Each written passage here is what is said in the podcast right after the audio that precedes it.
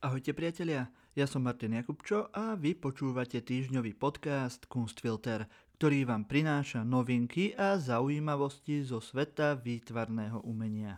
Tento týždeň si predstavíme webovú stránku o jednom z najslávnejších Picassových diel a je reinštaláciu SK parkingu Romana Ondáka.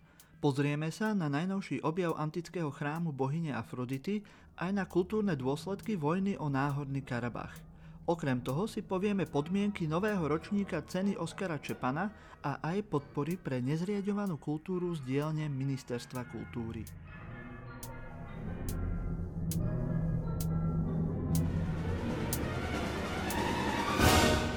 Afrodita, bohyňa lásky, krásy, plodnosti či sexuality, bola jednou z najobľúbenejších bohyň antického Grécka.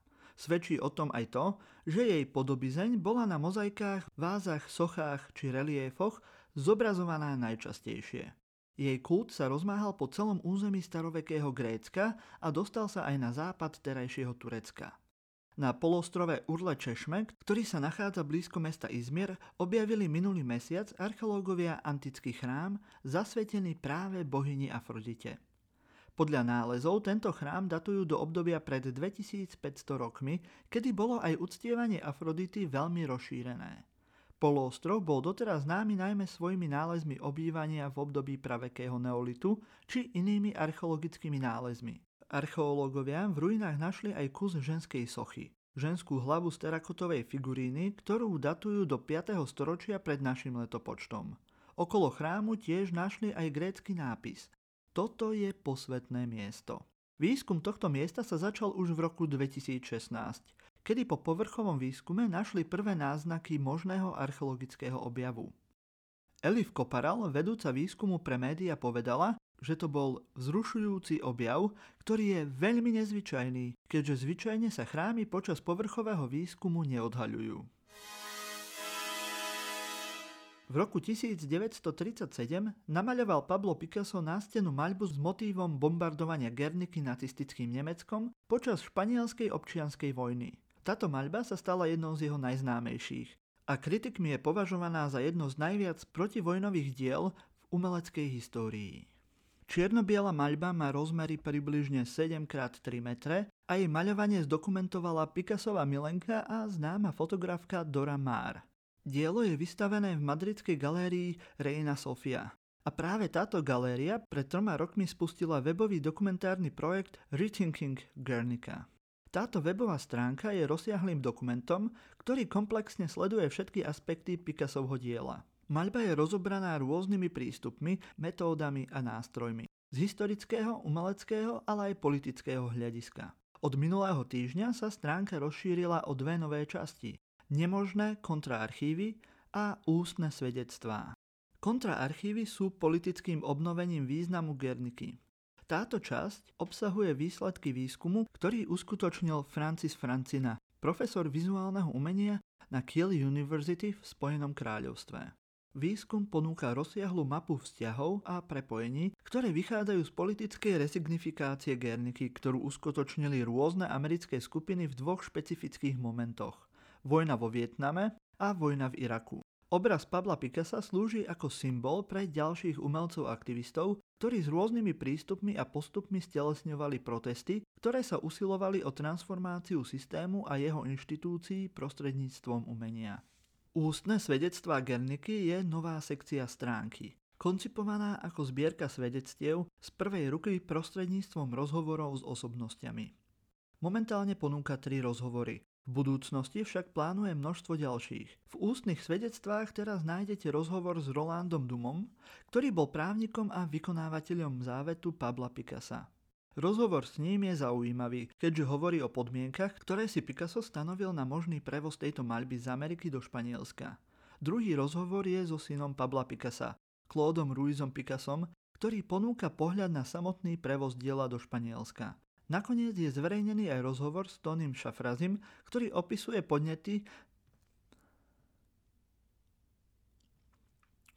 ktorý opisuje, ktorý opisuje, ktorý opisuje podnety za jeho protestom proti protivojnovým ikonám, ako je aj Gernika.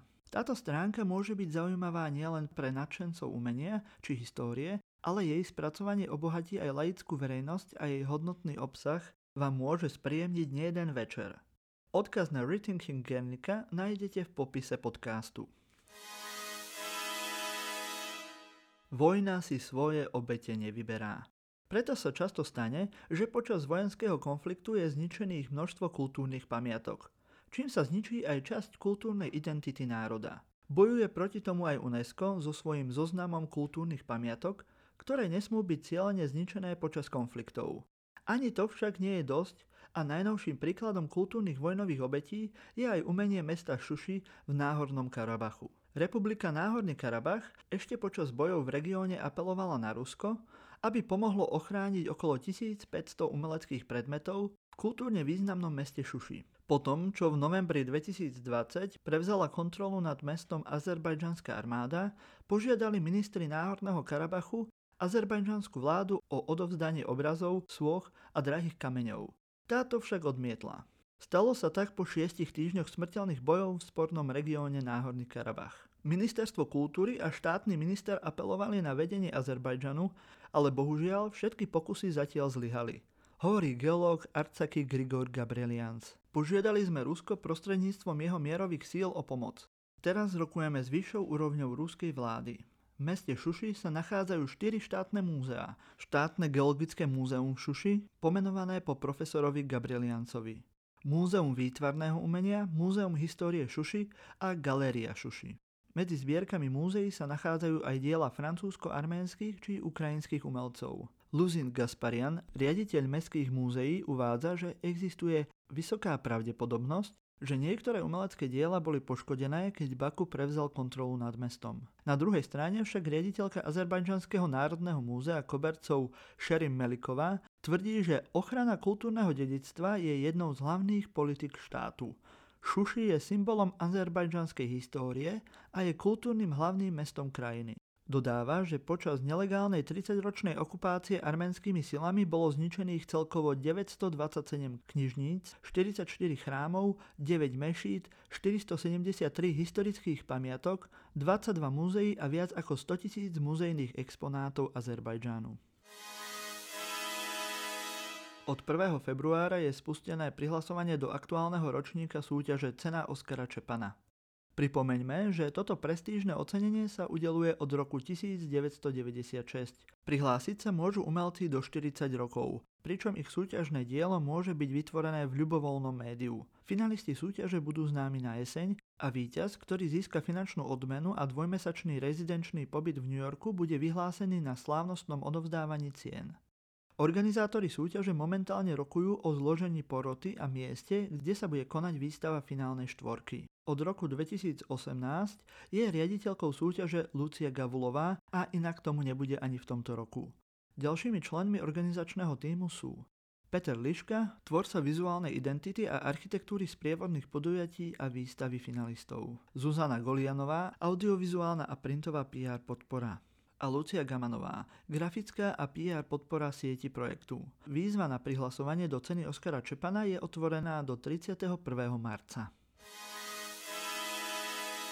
Keď pred 20 rokmi zaparkoval Roman Ondák staré Škodovky pred viedenskou secesion v rámci výstavy Ausgeträumt, v mnohých viedenčanoch vzbudil rozpaky, strach a možno hnev. Kým v tom čase to boli na našom území ešte celkom bežne používané autá, pre obyvateľov západu to bol symbol chudoby. A áno, symbol toho, že len pár kilometrov od nich je krajina bývalého východného bloku, ktorá sa už viac ako 10 rokov snaží integrovať k tomu západnému. Celá akcia vtedy prebehla aj vďaka pomoci mojich priateľov, ktorí mi pomáhali Škodovky nájsť a aj odšoférovať do Viedne. Na druhej strane bola skupina priateľov z viedenského secesionu, ktorí tento nápad podporili a dali mu priestor. Malé revolúcie musíme spoločne zažínať takmer každý deň, ak chceme, aby sa veci menili k lepšiemu. To zdá sa platí dodnes, spomína Roman Ondák.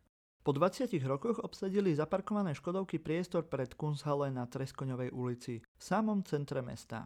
Každý, kto sa v tých miestach snažil niekedy zaparkovať, si určite povzdychol, že tento priestor je určený len pre vyvolených. Paradoxne v jeho tesnej blízkosti sídlia dve nemocnice. Škodovky, ktoré dnes parkujú pred Kunsthalle, tak vyvolávajú podobné, ak aj nie rovnaké emócie, ako vyvolávali pred 20 rokmi vo Viedni.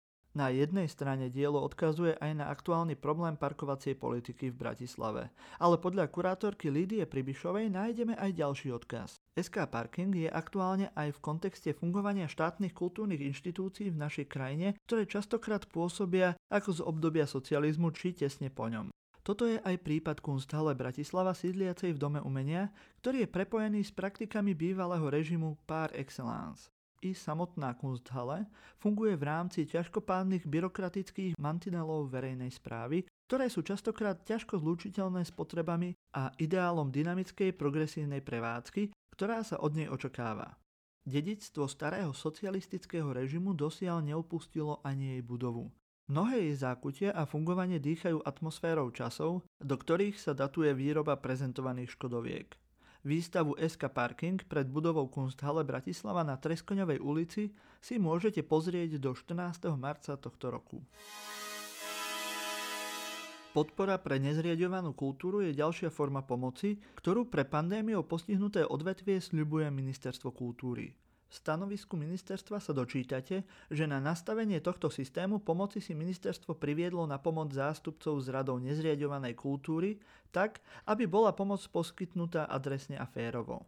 Oprávnenými žiadateľmi budú občianské združenia, neziskové organizácie a nadácie fungujúce ako divadlá, profesionálne hudobné a tanečné telesá prevádzkovateľia kultúrnych priestorov, organizátori rôznych kultúrnych workshopov a vzdelávania, ktoré vznikli pred 1. januárom 2020 a dlhodobo pôsobia v rámci sektora kultúry.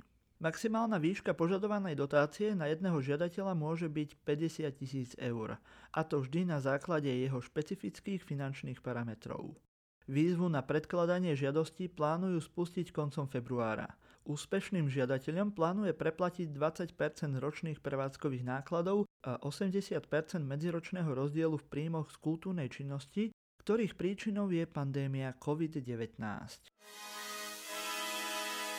Ďalej vám prinášame pozvánky na udalosti v nadchádzajúcom týždni, ktoré sa zatiaľ uskutočnia v online priestore. Výstavu Biela, modrá, červená epopej Matúša Maťátka si môžete pozrieť vo virtuálnej prehliadke, na ktorú sa dostanete cez webové stránky Liptovskej galérie PM Bohuňa v Liptovskom Mikuláši galerialm.sk. Útorok 2.2. si môžete pozrieť o 17.00 online vernisáž výstavy Antropos Topos Lenky L. Lukačovičovej a Michala Hubu v Záhorskej galérii Jána Mudrocha. V stredu 3. februára prebehne o 18. hodine online vernisáž výstavy Znovu nájdená krajina Lúcie Oleňovej v bratislavskej Dot Contemporary Art Gallery. V piatok 5. februára v Poľskom inštitúte v Bratislave otvoria výstavu Patrika Ila a Aleksandry Štencel Ona tu a on tam. Taktiež si môžete v piatok pozrieť o 19.00 online vernisáž berlínskej výstavy slovenských výtvarníčok pôsobiacich v Nemecku Petri Debnárovej, Lucii Griboš Barbory Zenkovej, Kataríny Hruškovej a Zory Lednártovej pod názvom Homtopia vo výklade Räum Feuer drastische Maßnahmen. Výstavu si tiež môžete pozrieť na webovej stránke hom.topia.eu. Ak chcete viac takýchto pozvánok na udalosti zo sveta slovenského a tiež aj českého výtvarného umenia, prihláste sa na odber newsletteru časopisu Flash Art na ich stránke www.flashart.cz. Pokiaľ ste tak ešte neurobili, môžete si vypočuť taktiež aj ostatný diel politikástu Silný výber, v ktorom som sa rozprával o slovenskom e-governmente s Janom Suchalom zo Slovensko Digital. Podcast vyšiel túto nedelu a počúvať ho môžete rovnako ako tento podcast Kunstfilter na ktorejkoľvek vašej obľúbenej podcastovej aplikácii.